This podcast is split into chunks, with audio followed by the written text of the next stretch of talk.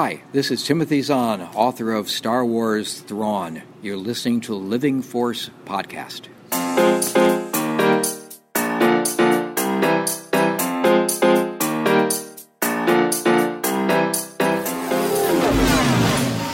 Welcome to the Living Force Podcast, The Emperor has been expecting you. a Youtini production. Episode 6 Dooku Jedi Lost Roundtable Discussion, Part 1. On this episode, the Youtini team has a mini freakout over the new Vanity Fair article on the rise of Skywalker. I'll never turn to the dark side. New characters are introduced ahead of the release of Alphabet Squadron, You rebel scum. and a discussion on Dooku Jedi Lost. When 900 years old you reach, look as good you will not. And now, here are your hosts. Eric Eilerson and Dr. Charles Hankel. Oh, it's gonna be such an intimate session. I know. It's then there were two. Queen Shadow Part Two, Part or Part Two, Part Two, I guess. Yeah, forget the outline. Let's just talk about Queen Shadow. Guys, we know why you're all really here. It's to hear about Queen Shadow, Charles's favorite novel, Rick's Of all time. of all time. Rick probably got it all tattooed on his body. Oh man, no, but now that Corey's not here, it's the inmates are running the asylum. Finally. Basically, but I mean, like you were just saying, this this is gonna happen. I mean, you as an actor are you know on an unpredictable schedule. Corey and I, when we start residency, is gonna be the same way. So this is gonna happen, but you know, we'll make it work. We will. A couple of us at a time. Exactly. It's all going to be a complete living nightmare. but on that note, welcome, ladies and gentlemen, to episode six Return of the Jedi of the Living Force podcast. I am one of your hosts, Eric Eilerson, and with me today on this intimate, glorious episode is none other than Dr. Charles Henkel. What's up, dude? Hey, what's going on? I uh, have to stand in for Corey today, so I will occasionally crap on iJedi just out of the blue. Excellent. You are you are uh, representing all doctors, I think, today, all medical professionals. Oh, no pressure. No pressure at all. Yeah. So yes, as you may have heard, uh, it's just me and Charles today, everyone. Uh, Corey had another commitment, and we just decided, you know what? I just want to talk to you, Charles, about Dooku Jedi Lost. That's really all I want to do the whole day. So here we are. Yeah, we don't need Corey for that. Absolutely not. Come on. And Come on. we know he's not listening to this anyway, so we can get away with anything. We can say whatever the heck we want. We can. Uh, so this episode, uh, as I just spoiled, I'm jumping ahead of myself so hard, uh, is going to be all about Dooku Jedi Lost. Uh, but before we get into that, we'll try to keep some semblance of format. Uh, we might fail. We're probably going to fail, but we'll do our best. this week, not necessarily Youtini news, but Star Wars news. We got a huge Vanity Fair article, and Oh, yeah, we I know we're an EU podcast, but man, we can't not talk about this, right?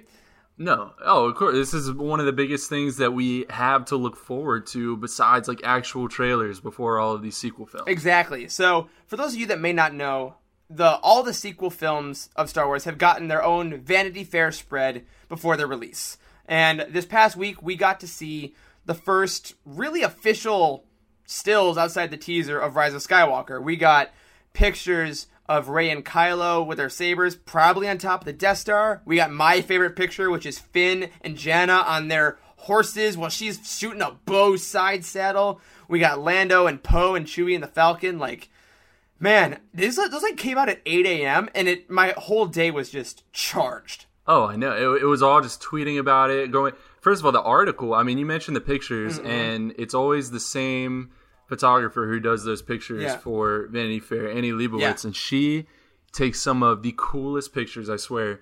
And so those were awesome, but the article itself was really good, and it actually gave us more information than we've gotten before. I mean, now we have like the name of the desert planet that we Yeah, see Pasaana. in the trailer. Mm-hmm. Yeah, Pasaana. So, you know, big surprise there. It's not Tatooine, it's not Jakku. So, I mean, we got lots of little tidbits like that. I think they have officially confirmed that it's uh, Rise of Skywalker is taking place approximately one year after The Last Jedi. So, lots of little things like that. If you haven't read the article, you definitely should. If not just for the pictures, then for those little bits of info that we got. Yeah, I mean, we got a confirmation, um, I, uh, something that you and I especially both love, that uh, the Knights of Ren are officially in this movie. Like, we all kind of knew, Yes. but they literally put it in the article so we can stop theorizing if they're coming back. So I I just ugh can't wait for them. Well, I'll tell you, I saw something really cool too on Twitter, and I wish I could give credit to who it was, but I don't recall who posted this at the moment. But one of the weapons of the Knights of Ren that we saw in the picture of JJ standing with them is apparently in the background in Dryden Voss's little layer or office Mm-hmm. or whatever you want to call it. So, I mean, that was exciting. Make Solo two happen, baby. Like Yes, make Ugh. Solo 2 happen. That- if we didn't tweet that enough times. That was also a great day. If any of you were on the hashtag Make Solo 2 Happen Day on the 23rd, I think it was, yep, um, yep. that was another outpouring of Star Wars awesomeness, and positivity. Like, it was a great week to be on Star Wars Twitter. Everyone was freaking out about It the was. article. Everyone is showing their love of Solo. Ron Howard got in on it. Jon Kasdan, uh, Eunice got in on it. Oh, it was just a great, a great week. All coming after our Phantom Menace freak out. I mean, we just had the 20th anniversary. Like, my We gosh. did, and we celebrated it hardcore here at the Living Force. We did, we did. We had our whole episode about how much we love uh, Phantom Menace. We had our retrospect.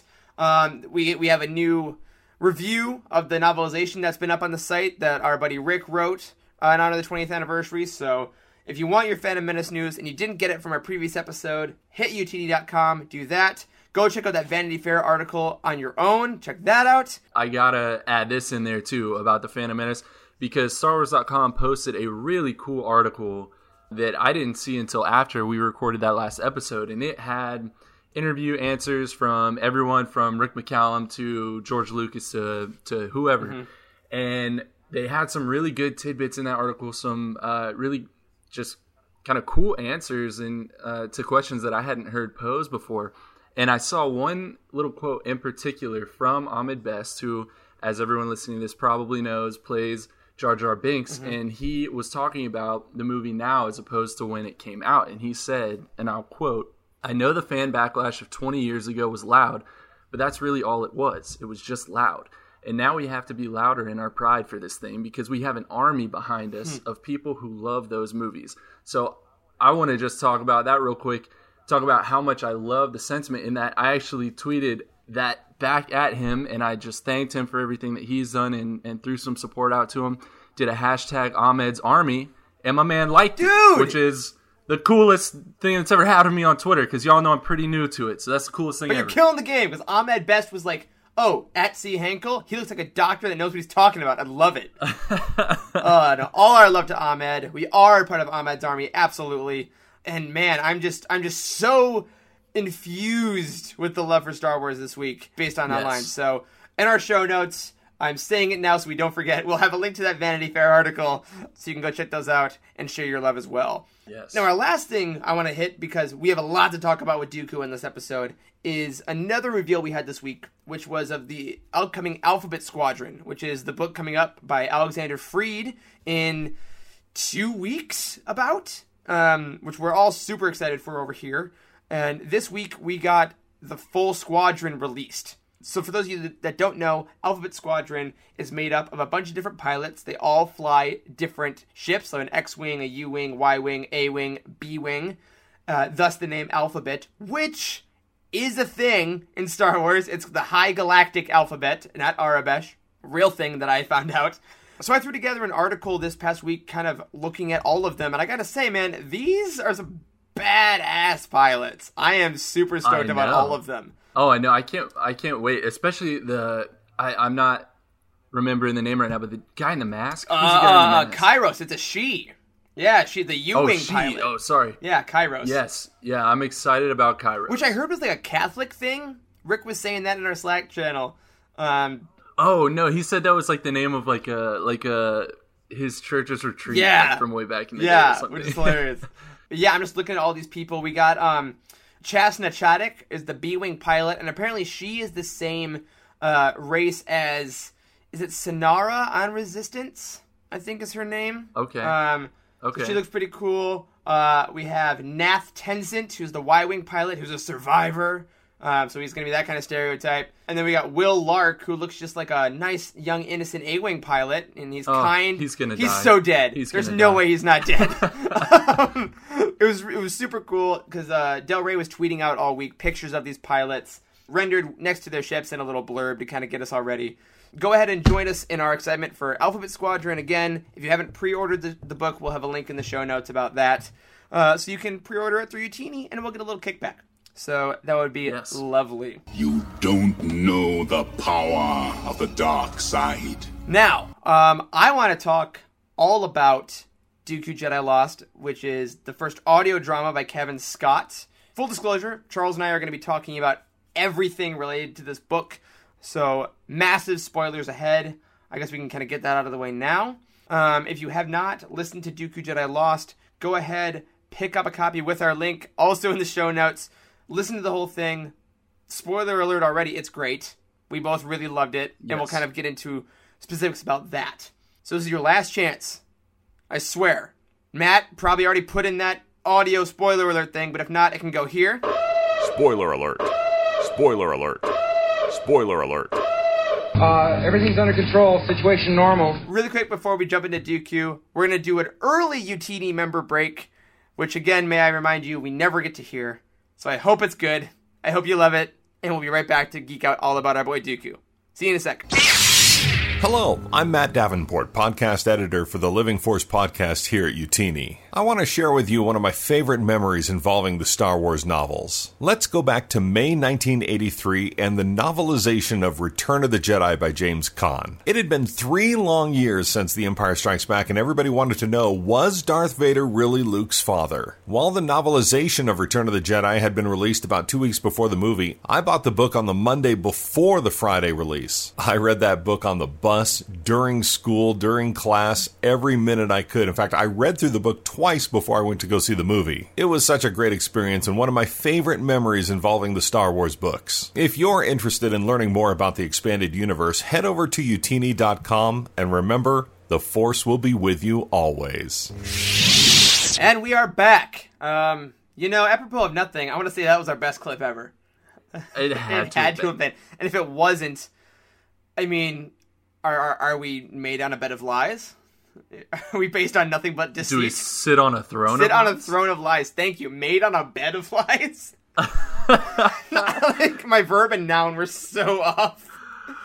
Oh, that's a new saying now. We can just start using that. You? Youtini, made on a bed of lies. That's our second shirt after Just- the after the Find Your IG eighty eight. Find your identity. I actually, I'm not gonna lie. I went on a t-shirt maker and I looked into making that Oh my t-shirt God. just for the heck of it. for the four of us and then the three of you listening that want it. If you don't know what we're talking about, Yes. uh, listen to episode five, our collab with uh, Nerd Herder, and uh, it it it sounds hilarious, but it's kind of a really beautiful sentiment. So it is. give it a shot. But you know what? We're not here to talk about that. We're not here to talk about IG88. We're here to talk about Dooku Jedi Lost. And as we always do with these roundtable discussions, I'm going to throw it to Charles because, man, you do so much more prep than I do. So steer this ship. I will do my best. so this is, I don't know, maybe three weeks after you and I have both finished this audiobook. At probably least, is yeah. that accurate? Okay, maybe even a month. Uh, we we were lucky enough to get our hands on an early copy, and we listened to that, and we all really enjoyed it. So let's go ahead and jump in. I want to start this with a plot synopsis, even though if you're listening to this, you've probably heard it, but let's just refresh for all of our sakes. Essentially, Dooku Jedi Lost is an audio drama, not an audiobook, but an audio drama that follows Asajj Ventress trying to track down Count Dooku's sister. And to help her do that, Dooku gives her access to basically these old holovids, uh, almost like a video journal of sorts that he had of his entire life from when he was a Padawan at the temple until he left the Jedi Order altogether. Sound right? Is are we talking about the same? You know, thing? it sounds right. That is the thing I listen to, and, and it's It sounds familiar. it does, and and already I'm so struck by the idea of Duke of the Dooku we know being like, hey, yeah, here uh, here are some holovids of my entire past history. Uh, this is your first mission for me, so just know me intimately. here you go. Yeah, like like Dooku, it, it- he doesn't strike you as the kind who would curl up in his bed after a long day and write in his Not journal. really. You know well, what I mean? Like he that's- does have those exquisite pajamas though, so maybe that is what he does. that are even a skin that you can wear on Battlefront. Dude, 2, it's funny. Which I love seeing him sprint past in his. It's PJs. so great. That's He's so comfortable and, and lethal. And uh, me and uh, me and my partner just watched the Clone Wars episode where he, he's in those PJs. and now that I know it's Battlefront skin, it just makes me laugh. It's so great. So no pajamas in this book that we know of, but overall, let's just talk about the project itself because as I mentioned, this wasn't an audiobook. This was a full-on audio drama, and that's something that we've never really gotten before. It was reminiscent of the old radio mm-hmm. dramas from way back when of like a New Hope and whatnot, but we haven't gotten a project like this in recent years whatsoever. So how did that format sit with you? I loved it, man. I mean, as as an actor, I I love I love plays, right? That's my that's my thing, that's my job, and this actually felt like a play that was recorded, which was super fun for me because I'm not I'm not an audiobook guy really. I I listened to about half the Lost Stars audiobook when I first got into the EU and then just got the novel because I liked that a little better. But this was really like a, a whole performance being put on for us, and I loved it. I thought that the editing was great, uh, the voices were great, and it really helped me rem- like kind of remember which character was who because that's tough in these books, man. I mean, even for those of us that love this universe, sometimes it's hard to remember which Jedi is which and all that jazz. Yeah.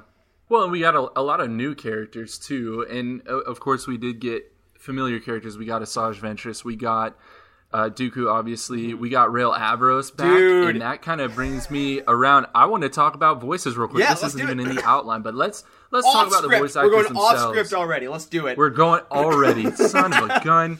Jettison the escape pods. This is we're going down. Uh, you left me in charge to steer this ship, and we are Oh God. crashing. Another happy landing. Basically, I, we have our Discord channel and we have our, our Slack channel too. And a couple people have brought up that the voices were maybe a little bit of an issue for them in terms of getting into the book to start Mm-hmm. because we do have a different voice for Dooku than we had on the Clone Wars show, and, and I think that's probably where people have heard the most Mm-hmm. audio from him. We had Rael Averross, who more or less sounds like Jason Aldean. Dude. He's a very country, deep Yeah. voice. Like if he doesn't have a, a country career in his future in that galaxy, then I don't know what he's doing. Mm-hmm. Uh, what? How did those voices sit with you? And Qui Gon, he was the other one that I think was a little bit controversial. Yeah, um, those ones I, I actually loved all the ones you're talking about. I think that I mean, Rael Averross's coming in to be Jedi. Like I was all about Sam Elliott, Rael Averross. Um, I think that it really kind of enriched Master and Apprentice for me as well. Uh, in retrospect, Dooku being different was interesting because the Asajj voice actress is spot on. I mean, she's she's not the actress from the Clone Wars, which is insane because you'll listen to it and you won't believe it. Having Dooku different definitely takes a second, but I didn't mind it because I think it was still a great performance, and the writing and the affectation he used in his voice still gave me Dooku. I didn't believe this was a weaker Dooku. I didn't believe it was different in Yeah. a specific way like that. I think that Rael Averross, it just kind of made me laugh. I, I had to take a step back, and I was like, well, what's what's wrong with having like a country accent? Yeah. Like, there's really nothing wrong with it because we have we have like any uh, borderline like stereotypical like some people have like a French type Mm-hmm. accent or you know whatever it is. So why not have someone that's country? I mean, we. You know, you have like the wild space in outer regions. Yeah. like that's People are from I everywhere. Of, like the backwoods, like yeah. So uh, once I kind of thought about that, I was like, well, that fits. So fine, yeah, let's go. Yeah, and it. the and and then the, Qui Gon, I was gonna say that was another one you said was was controversial. yeah, I really felt like that was super Liam Neeson to me. Um, I don't know. It- that's the thing is, it wasn't necessarily Qui Gon, but it was spot on Liam Neeson because Yeah. Mm-hmm. it did have that Irish flair to it.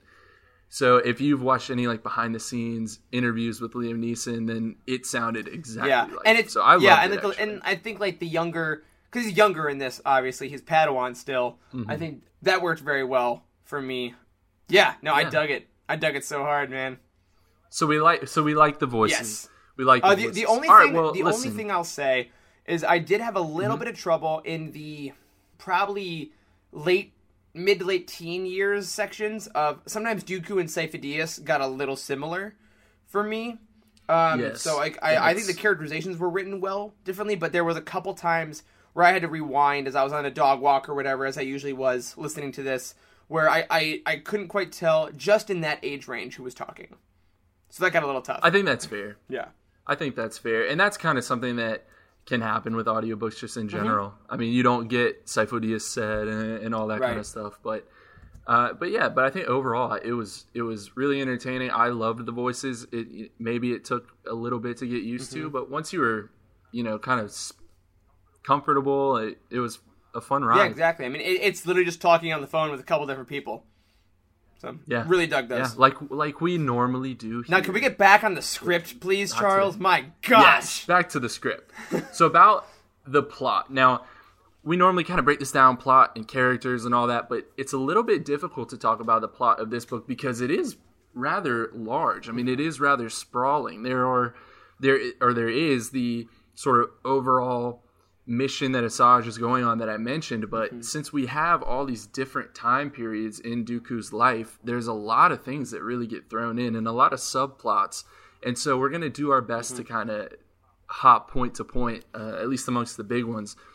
Overall, before this story, we didn't really have a ton of information about Dooku's past. He was a relatively mysterious mm-hmm. character, I would say. Yeah. But now that we have this entire story that literally talks about him as a Padawan up until he's much older, around the age that we see him in Attack of the Clones, how did seeing Dooku's youth change how you see him as a character overall? Man, it changed it 100% almost, I'd say, because I'm not the. I was never the biggest Dooku fan, right? I thought he was a cool ad. I like Christopher Lee um, as an actor, but I gotta take or leave Dooku. I think he was definitely the the kind of he was a holdover before Anakin happened, and he was kind of the backup plan just in case Sidious didn't get him. But the second he did, boom, he's out. Clone Wars made him a little cooler. He definitely had a little more of like the dueling um, and power to him then. But this book, I r- er, really think, or this story rather, I think really elevated him in my mind. I, I really followed his whole journey as a Padawan. I I believed everything he did. I thought it had a really natural arc to it, and I really had the respect for how powerful he was because we see him take on Obi Wan and Anakin t- multiple times. We see him take on the Night Sisters as they go to assassinate him. Like we we see him believe he has the power to take down Sidious if he has an apprentice. Like all these things are said about him. And in this story, his progression of power really makes that ring true for me. Um, and I think what you, like what you said, the fact that this is less plot driven and more of a character study really helps that. Because we don't really get that in novel form because the novels can enhance character, but at the end of the day, they are all kind of about the story of X. You know what I mean? We don't, we can't really Sure. just look at little snippets of a character's life because that doesn't work as well in that format. Whereas this, I believe, really used the audio format well to get us inside the mind of Dooku constantly, inside his struggles, inside his thirst for power. So by the time he got to the point where he was a member of the Jedi Flippin' Council, by the way, um, you're like, well, of course he is. Of course he is. Um, how about you? Did you feel like it kind of tracked? Do you think that some stuff came out of nowhere? No, I, I think overall it, it was fantastic. That's the thing about villains in Star Wars is a lot of times, even with the Clone Wars, which is a ton of hours of content, some of the antagonists can come across as very two dimensional.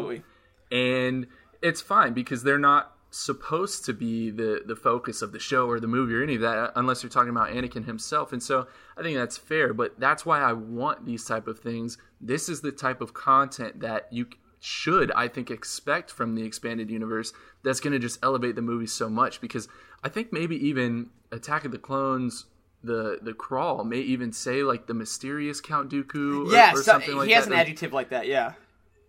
Yeah, it more or less says like this guy came out of nowhere, and he did. And so to get such a strong foundation for that character who was just kind of thrown into the mix was really interesting. And I think what you said about doing it in terms of showing his childhood and, and why he made all these decisions that he made, it did make a ton of sense. And I think it added a lot to that character. Yeah, and I think it really makes his his decision to leave the Jedi Order is so important, and it's something that we never really got before because Dooku is not your typical villain. Like he's not a mustache twirler. The universe is going to be ruled by me, you know, power hungry villain.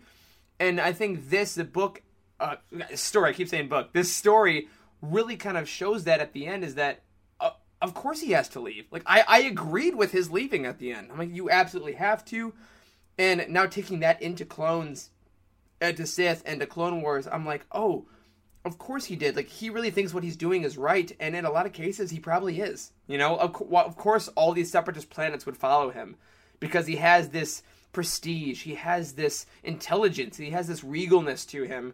And by the end of this story, you can see how that child that started um, wanting to be nothing more than Jedi ends as this count who attained the rank of Jedi Master, attained a seat on the council, but still had to leave, and you respect him for it. I think that's huge. Yeah, now now that's interesting, and that's something that I want to come back around to because you you and I might disagree on one small point about that, and that is basically the jump between where we see him in this story and and the type of things we see him do in the films. And I will come back Let's to do that. it. I will We got come back time, to we got time. because you we do we got so much time. So you touched on how powerful Dooku is. You touched on how he could take on the Night Sisters and all Mm-hmm. of these things. We got a really great demonstration of just how powerful he was in a very unique Mm-hmm. way in this story, and that was his connection to the Tirataka. Now, for those of you listening, the Tirataka was more or less like a dragon who lived inside of his homeworld of Sereno. Yeah. And when Dooku went home for the first time to Sereno, he touched a statue of it and essentially awakened the beast more Yeah, or for less. the most part. And then started yeah, and then started having like some weird connection to it. He was having some visions and whatnot. But Eric, where did that connection come from? Because we have not really seen anything like this before. Mm-hmm. Like, what was his connection with the Tirataka exactly, and what purpose did it serve for him personally and for the story? to me, the Tirataka is really kind of about um, the manifestation of destiny, right? Because we talk a lot about destiny in Star Wars. I mean, having recently rewatched the Mortis episodes of Clone Wars, like I'm all about the destiny stuff right now. I'm all about, you know, who's the chosen one, what's the balance, all that. The Tirataka to me is really a proof to young Dooku that he is special, that he is chosen for something beyond what he has been given. And I think that is something that is always for the most part, turned down by the Jedi. They turn a blind eye because you're not supposed to want anything. You're not supposed to yearn for higher power because your your only responsibility is to the Force itself, is to the universe, right? But giving young Dooku the Tirataka, so this is going back to your question about how does it serve the story. It, it, it serves to give Dooku that seed of doubt, that seed of, no, I could touch it, but I could do this. So there's something to that. There's something to that amount of raw power I think that is incredibly tempting. That is incredibly um, appetizing for someone, much less at that age, um, just of any kind of Jedi. Um, and to have that be the symbol of his house, the symbol of Sereno, um, really kind of serves as a guide to eventually bring him back there. And I think it, for the rest of his life, I would assume it was always in the back of his head, like, if I wasn't meant to go there, why would it have touched me so? If if my blood wasn't meant to serve the people of my ancestors, then why would it have called to this monster? Yeah, no, I, I love that, and I I didn't even think of it so much as what you're describing as it's what sort of was the seed of doubt in the back of his mind. I was really thinking of it more as a physical connection that provided him with a more or less palpable example of of the power that he had. So like he could have he could have felt some weird like connection to the Tirataka, but he had like a physical reaction. Like he would fall to the ground if I remember Yeah, correctly. yeah. Like he would have these visions and whatnot. You can't deny that. You can't shrug that No. off. That's a very visceral thing, right? So that's kind of where that came from. And this connection that he had, it sort of blossomed throughout the story until at the end we see he actually fully awakens the Tirataka. Like this dragon actually comes forth from underneath the ground. Mm-hmm. I don't know if he has complete control over it, but the Tirataka is reacting to his own feelings and emotions Yeah. and whatnot. And when Dooku is incredibly enraged at his brother Ramil, we see the Tirataka is incredibly enraged and it's destroying everything on Sereno. Mm-hmm. Here's my question. Why did Dooku like swan dive out of that ship and stab the Tirataka and kill it? Because I was intrigued by that decision because it seemed to only really be feeding off of his own negative emotions. I think it's an excellent question because I mean that that level of control for the Tirataka reminds me of um, like Ezra and Rebels with the wolves, right?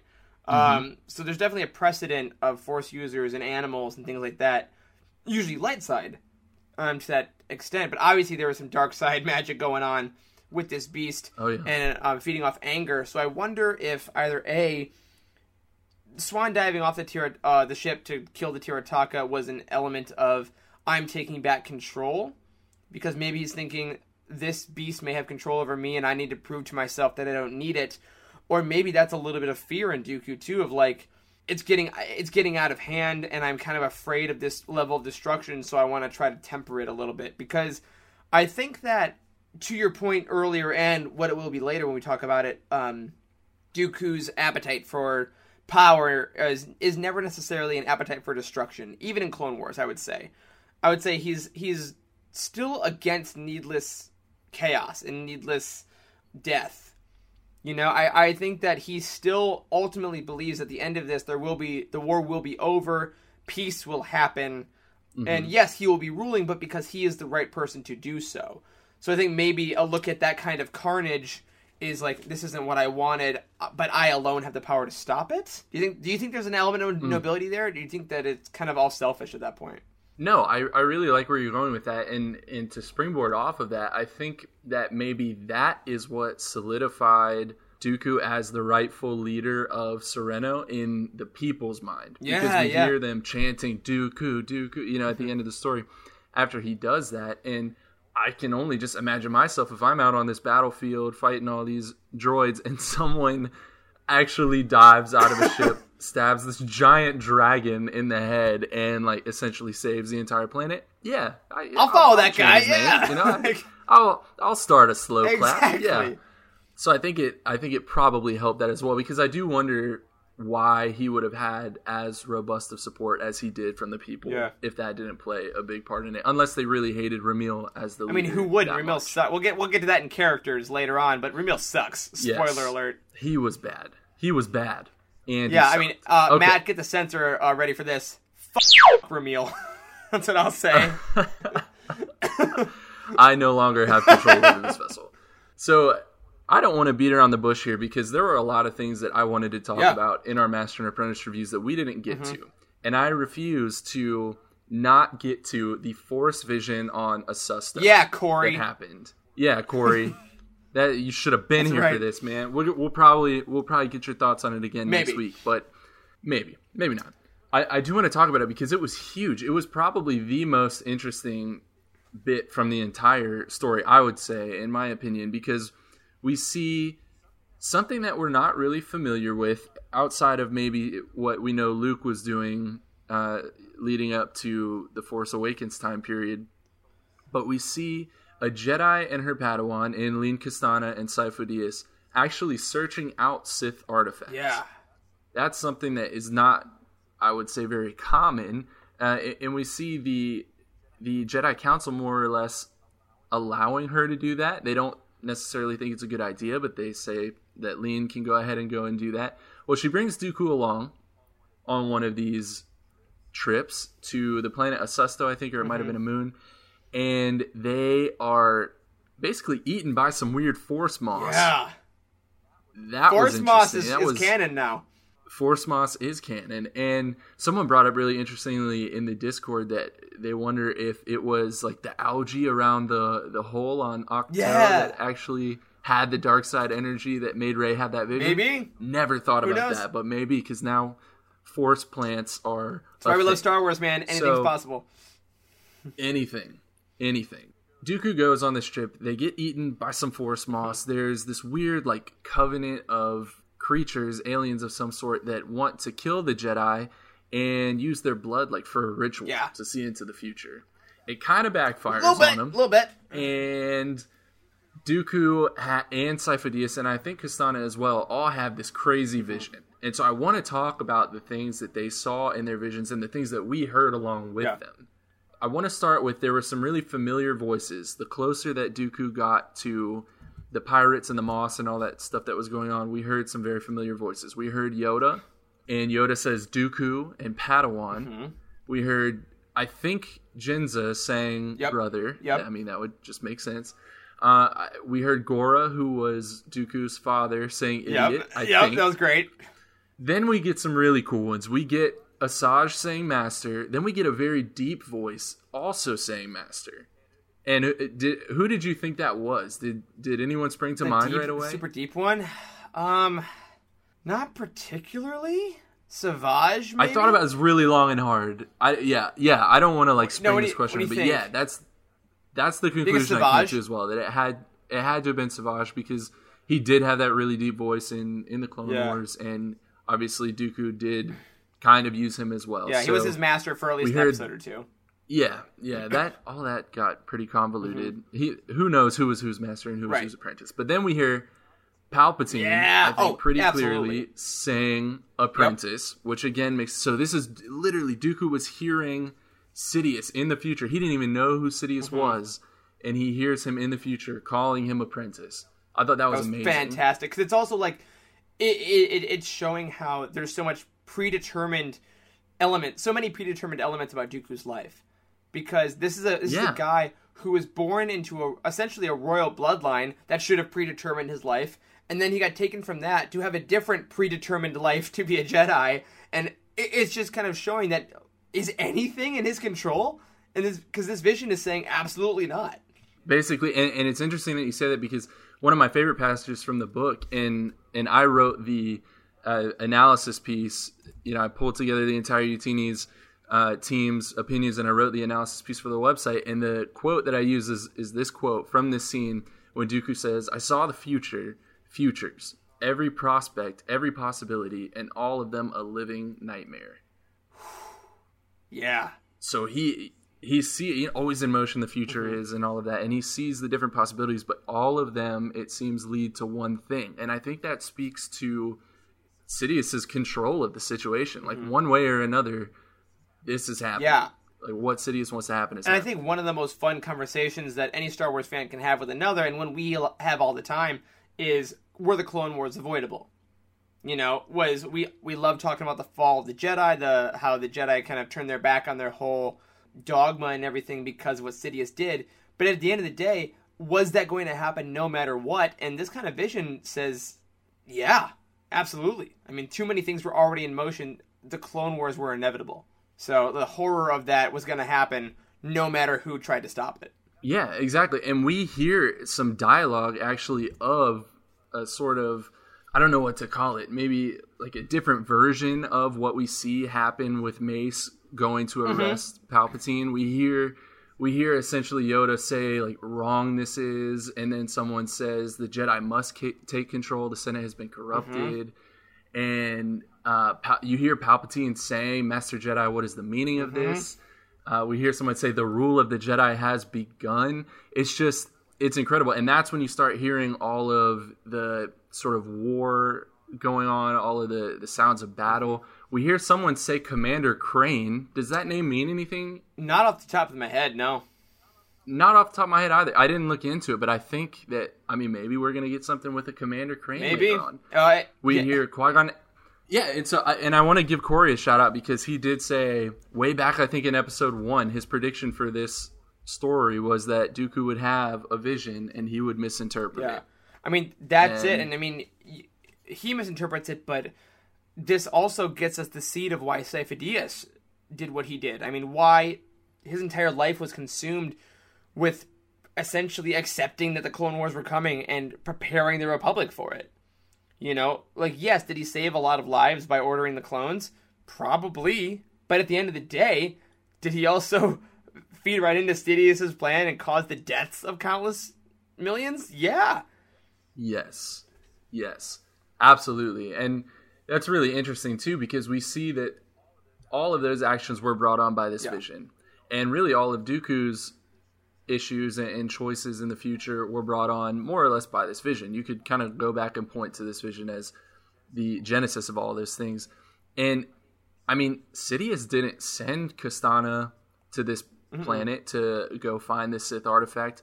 Sidious wasn't orchestrating this. I think this actually does speak towards the force, the will of the mm-hmm. force, and how it's trying to keep everything in balance. And that's a major idea that we're getting now. Even if that means bad things are going to happen, it's keeping everything in balance, and that's sort of what happened here. Yeah, because I mean, at the end of the day, the light was was getting probably too powerful before the Clone Wars. I- mean, there were frankly hundreds, thou- there were thousands of Jedi and two Sith, mm-hmm. and the light was kind of overcoming. So then the Clone Wars happen. It swings to the dark, and then by the time we get to the end of the Return of the Jedi, Vader's sacrifice gets rid of the Sith, and Luke becomes quote unquote the last Jedi. But then in the last Jedi, we finally get Luke preaching balance to Rey. So ideally, by the end of nine, there should be no Sith, no Jedi. There is only someone that is teaching the balance of the Force, which is Rey, which is why Anakin was the chosen one, because he got to destroy the Sith, passed it on to Luke, who passed it on to Rey, who will make eternal balance. And that is what they talked about on Mortis. So I'm thinking all that Boom. ties into this to say that the Force is actually kind of controlling the flow of it all at the end of the day. Yeah. Well, I, th- I think we're. Thank you for coming to my TED Eric. Talk. Thank you. Uh, yeah. So I so I mean I just thought that was really Mm-hmm. interesting. But after having this this crazy force vision, we see that Dooku and Sifo-Dyas especially are having a actual physical and emotional reaction to being in touch with that sort of dark side energy Yeah. that caused them to have that vision. Dooku actually like lets out a barrage of force lightning while he's in a trance and kills everyone but Kostana and Yeah. Sifo-Dyas. So that's pretty intense, intense. yeah. So when they go back to the ship, more or less to cleanse themselves of that dark energy, Kostana pulls something out that's really interesting, something we'd never seen before, called the Balm of the Luminous. And it was essentially these wraps, these, I don't know, Tuscan Raider type wraps that you would put around your arms, and they had sort of incantations or chants written mm-hmm. on them. The chant went something like we walk into the light acknowledge the dark and find balance within ourselves for the force is strong so there we get the idea of balance again but what did you think of this Balm of the I mean, if only there was a giant project coming next year that could tell us about it. I Ah. mean, dude, I freaked out when I heard about this because for our listeners, if you haven't been kind of in touch with everything that's going on in Star Wars literature, at Star Wars Celebration, something called Project Luminous was announced for next year that in that we know nothing about, but involves Cavan Scott, writer of this book, as long as as well as uh, Claudia Gray, Daniel Jose Older, Charles Soule. Oh my gosh, I feel so bad. I'm forgetting the other. Uh, uh, uh, there's someone that writes a lot of the junior novels. I forgot her name, but but a couple, a bunch of writers, and it's just this mysterious project that they will tell us nothing about. But it's called Project Luminous, and when I heard Balm of the Luminous, I'm like, there's no way that's not connected because it's all about Exactly. the Force. That's all that we kind of know about that project. So I immediately thought, okay, this is an Easter egg. This is the first Easter egg we're getting of this Balm of the Luminous. And secondly, I thought about the wraps around Asajj's arms in the Clone Wars that is on her costuming. So I'm wondering, okay, are Yeah. those connected somehow? Does she have those wraps when she's a Padawan or only after she meets Dooku? that's that's really interesting too yeah i hadn't even thought about Um, that and then but- and then Rey even has them, even has wraps on her costuming in the sequel trilogy. So I don't know how far it goes, but it definitely Yeah. pinged my ear and made me think about it all of it. Yeah, it, it wasn't the accidental use of the word Mm-hmm. luminous. Like that that was a very conscious decision and I think you're right. And I, it's really interesting too because we just talked about how the movies seem to be going in the direction of balance. We know there's this upcoming project, Project Luminous. These had to do with balance, so it could be just where is the story going post Rise of Skywalker, and it's going to continue following that Right. theme. So I did want to touch on that because you messaged me right away, and, and I'll be honest with the audience, I did it did not make the connection when I heard Balm of the Mm-hmm. Luminous, and maybe that's because I listened to this this story sometimes when I was laying in bed getting ready to go to sleep, so maybe I just slept through that one. But you pointed it out, I thought it was a really cool tie-in, so I wanted you to talk yeah, about. can't that. wait. Can't wait for next year. And you know at Youtini, we'll be freaking out the second we get any Project Luminous news, and I'll be putting up that article as soon as we can. Oh yeah, absolutely.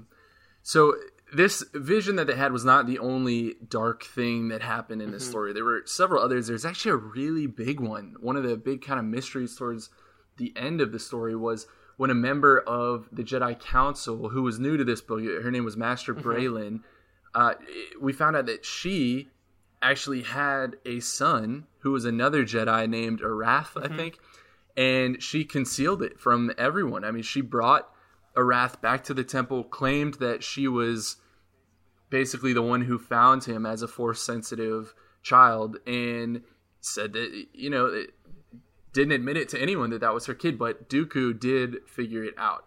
Did it surprise you, Eric, to see such disregard for the code and, and the tenets of the Jedi from someone on the council itself? Yes, it surprised me to an extent, but at the same time, I gotta say, my first thought was solid idea.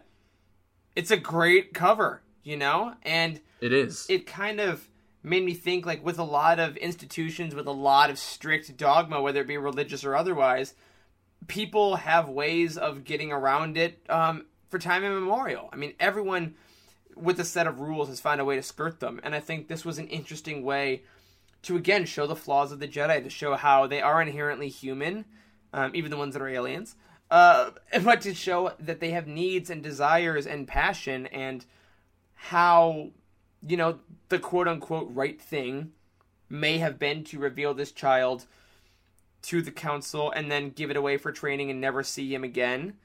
And even hmm. though that would have been right among the dogma of the Jedi, the psychological torture that probably would have exuded on them both would have been incalculable. So, was that the right thing to do?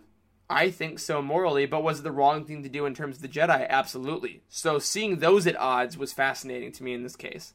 It was, and, and something that I thought was really interesting is this shows exactly how deep seated the failings of the Jedi were already before everything that happened with Anakin. But it also does show that Anakin was very far from being alone in his situation. Absolutely. And something that came out of that is when Yoda finds out about Arath being Braylon's son, he says specifically that he would have helped her if he had known. And it, that just made me think one, what would he have done? And I think you brought up one possibility there. But two, it made me just want in an alternate reality to hear or to see Anakin going to Yoda and Yeah. admitting everything and seeing where that really would have gone because I think that's a really interesting direction. I don't someone out there write some fan fiction and send it to us here at the Living Force. I want to know what that Dude, what happened. seriously, like, is Yoda the cool uncle of the Force? Like, is he actually like? If you would have just told me, I would have helped you out because there's never anyone that really goes to Yoda that he shuts down. I mean, sometimes he doesn't give you the answers you want, but he, I mean, he doesn't take on many Padawans purposefully because he wants to teach younglings because he actually wants to deal with the innocence of the young and the questions of them, and he's always open. So on one hand, is he the most you know strict Jedi to the dogma? Maybe, but you know, is that also just our assumption of him and of the elders based on nothing? You know, Yeah, well, and I think in a lot of ways he is obviously he's the the grandmaster, so he is the wisest one, the one that's most in tune with mm-hmm. the force, and yet we do see him making some very questionable decisions in this Oh, book. sure. So or or in this story, excuse me. And one of those came out of this Master Braylon situation where we saw he decided to send Cenovax, that weird, creepy voiced alien, to the Citadel, yeah, right? The same Citadel that we saw in the Clone Wars that was portrayed as, I think, a Jedi prison initially. But Yoda says we're sending Cenovax there, and Dooku is very surprised by that entire situation and how they're not bringing in any outside authorities, but rather the Jedi are going to handle this entirely themselves, even though it's not a Jedi that they're punishing. That's pretty dark. yeah. I mean, you want to have a reason why Dooku would leave? Like that's a pretty big one. Like you're you're seeing the people that have preached you um, tolerance and patience and listening and all these things becoming judge, jury, and executioner. That's got to be pretty terrifying. Well, and it probably looked and sounded a lot like a small step in the direction of the Jedi taking over the Senate if they believed it was corrupt. Absolutely. I think really, and it what brings it all back to what we were saying earlier. This book, this story really does do a lot to show us the step by step reasoning for why Dooku did, does what he does. Because ultimately, if you want peace in the universe and you see the people that say that they're all about peace doing these kinds of things, then maybe they don't know what's good anymore. Maybe I do. Maybe I'm the one who decides what's right. And what's right is what serves me and my ends because I am the only one who knows how to bring peace anymore. And that is a dangerous road to go down. it's it's the road of Absolutely. the Sith. I mean, it, it's it's Anakin saying, you know, maybe the people should be made to agree. You Mm-hmm. know, maybe I should be the one that's making these decisions. Maybe there's someone that should be all powerful. I mean, that is what the road of the Sith ultimately is. So it makes perfect sense that Dooku would would end up on that. Yep, path. super well handled by Cavan Scott to write it that way. Absolutely. Now, I do want to touch on one last thing that I think Yoda did that was a really questionable decision, and it'll get us talking about the character portion of, of, this entire review. It's going to get us talking about Dooku. But we, we learned that Dooku was essentially sent away by his father, mm-hmm. Count Gora, who didn't want anything to do with a force sensitive child. So Gora sends Dooku away to the Jedi, and then we see Dooku come back with the Jedi when he's much older. I don't remember how old he was supposed to be, about nine or ten, Something like that, something yeah. like that. And he comes back to Sereno, and he's there for something that's not related to meeting his family, but he ultimately does meet his family because he feels this weird connection to his sister Jenza. He follows her to like the Senate uh, house or the you know whatever the equivalent was, the Great Assembly, I think Mm-hmm. maybe it was called. And they get into some trouble because Dooku essentially makes the entire building fall down. It's a, it's, it's, it's, it's, a, it's a tough look for my guy Dooku. You know, he's he's doing yes, his best. It is. and so Count Gora obviously notices that his daughter is missing, one, and uh, an entire building has collapsed. He's very two. observant, Gora. Probably in that in that order. and uh, and so he goes and he discovers Yoda along with Dooku, and he essentially starts telling Yoda, "You never should have brought him back here." Blah blah blah. But it is Yoda who ultimately reveals. He says, "I think the line like your son's fault. This is not." Why did Yoda say that? Because it- some of the things Gora was saying maybe could it you could have pieced it together if you were like really observant, but he had not given it away yet, and Yoda was just full on like, "Hey Dooku, this is your dad. Sorry, he's being kind of an a hole." Yeah. and uh, like I was just like, "Wow, why would Yoda make that decision?"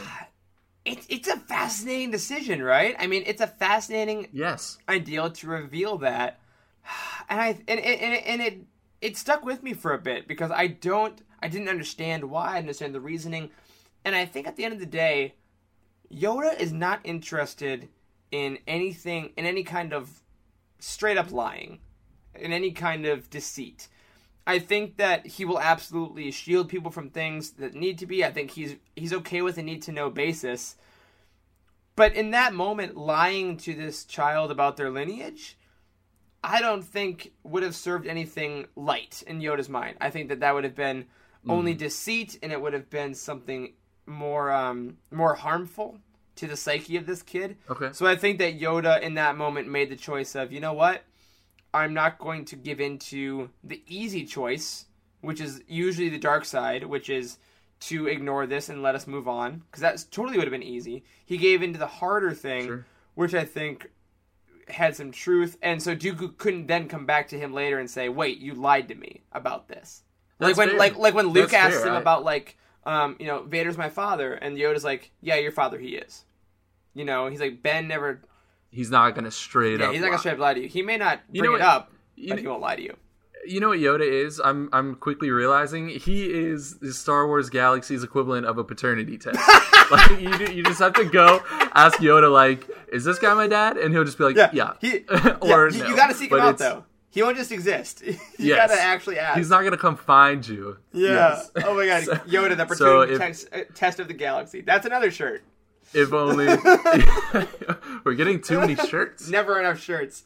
Yeah, if Grandmaster of the Jedi Council doesn't work out, then uh, he can get a job with Exactly. There you go. or, or the But yeah, I mean, uh, it was. I Oh, mean, man. a great moment, uh, uh, a harrowing moment for Dooku for sure, but one that both kind of takes away all the power from his father to deny him also, because in that moment, Gora can't say no, you're not, because freaking Yoda said it. You know, you're not gonna go against his word. Yeah, no, I, I totally agree. So I, I'm gonna I'm gonna just break this real quick. How are we doing? I mean, we? Maybe don't know if got. We can hit. Let's hit Dooku, and then I think we gotta get out of here. okay. But uh, yeah, we got Okay, we got so many characters to get through. Everybody, that's gonna be next week. But let's touch on um, just a characterization of Dooku himself, and then we'll get out of here. Okay. All right. So we've discussed a lot about Dooku and how everything that has happened in this book maybe makes him a more understandable character, a more sympathetic character. But I want to talk about the mission that he sends Asajj on. He he sends Asajj to go find his sister mm-hmm. Jenza, and I basically want to know why did he need to use Asajj for this mission? Why couldn't Dooku, who we've discussed is so mm-hmm. powerful and knows that his sister is on the same planet as him, why couldn't he go find her himself? Was it that that he couldn't reveal everything to Asajj? I mean, I, I guess I don't really understand why. What did you think For me, it? I think that at this point, Dooku, as the he's the figurehead of the Separatists, right? Or, or not even the figurehead; he's the mm-hmm. actual leader. Uh, he's also a renowned Jedi Master who left, but is still pretty well known. I think it's very hard for him to walk in circles with any kind of subtlety. Um, so I think that that's a huge element to it. I think that the the fact that maybe if he wanted to especially kill his sister, right, as he ends up doing, that would have been very public. I think that's tough, and I also think there's an element of with his. This is like the first mission he ever sends Asajj on, um, if I remember correctly. Uh, I think there's an element of of, of Yeah. testing her to say, okay, if this is going to be my apprentice to help me take down Sidious, I really need to know I can trust her with this, you know, this level of importance to me. So I think that this gets rid of all um, accountability for him if it goes wrong, but also if it works out well, he gets undeniable loyalty because now Asajj knows that if she ever tries to betray Dooku, he trusted her with all this, so she's gonna die. There's no question about it. Yeah, and I mean, if he's willing to kill his own sister, then he's willing to kill That her too. as well. Yeah. So, was it always Dooku's plan to kill his sister? Like, what what was his initial reasoning for needing to find her? Because in the story, we don't hear her verbalize that she wants to go to the Jedi about Mm-hmm. Dooku until those final moments. So, what what was it that he wanted exactly? I think it's got to be to kill her from the top. You know, I think Yeah. You think that was always his plan? I think it was always his plan. I also wonder if he needed Asajj to do the legwork because if he had if he had done so much legwork himself, maybe he would have lost his nerve. You know, maybe he because Okay. it's very hard because he obviously loved her very much. I mean, all their connection throughout his basically his entire life was very strong, and I think Yeah. that his decision on I have to kill her, I have to get it done. It was so hard that maybe he's like I can only see her in that last moment. Now maybe now maybe there is a possibility that if she hadn't said those things at the end, he would have just tried to bring her back with him okay. for sentimental reasons. But I feel like in order to further his character in the way that the story seemed to be telegraphing, it had to be his thought from the top.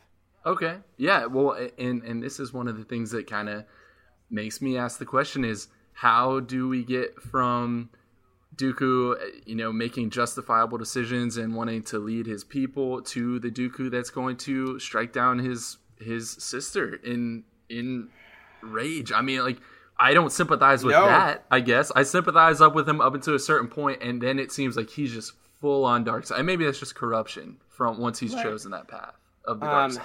you know, I think there's, I think there's a ton of, a ton of reasons why he could possibly get there. I think there's a ton of reasons to sympathize to sympathize with him, but I also think we're gonna have to get into those next week, buddy, because there we are. Okay. Um, man, there's so there's so much in this, and there's so much good stuff with Dooku. And next week, um, in our part two of this, uh, just as we did with Master and Apprentice, we're gonna start off with possibly Corey back to um, really flesh out the characterization of Dooku, and then we'll get to the characterization of a bunch of the other players in the story, from Dyas to Asajj to Jens, and everyone else, and then we'll get our kind of final views on the story, how it affects the EU as a whole.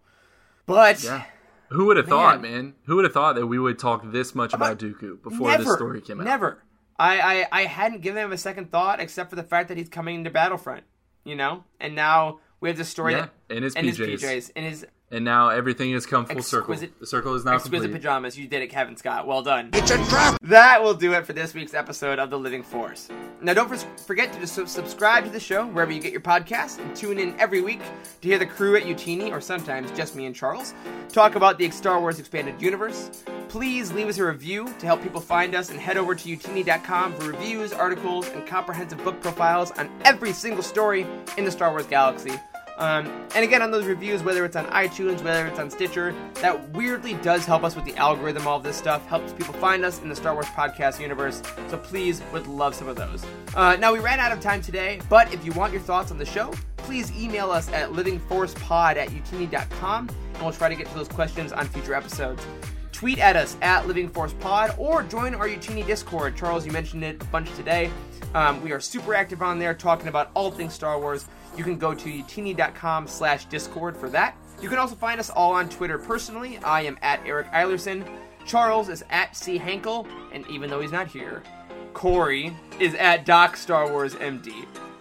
now, a special thank you to Matt Davenport and Freddie, our incredible editors, and Wes, our community manager. Charles, thanks for podcasting with me, man. Thanks for hanging out today. It was a blast.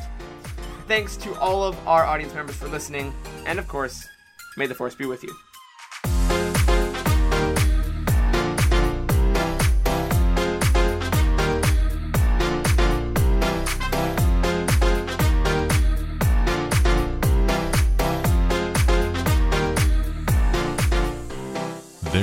Hatred. There is joy. There is no division. There is union. There is no apathy. There is passion. There is no gatekeeping. There is community. This is the Youtini Star Wars fan code. Embrace it, live by it, and above all, trust in the living force. That's all for this week. Join our community and surround yourself with like minded fans by visiting us online at youtini.com. Until next time, may the force be with you.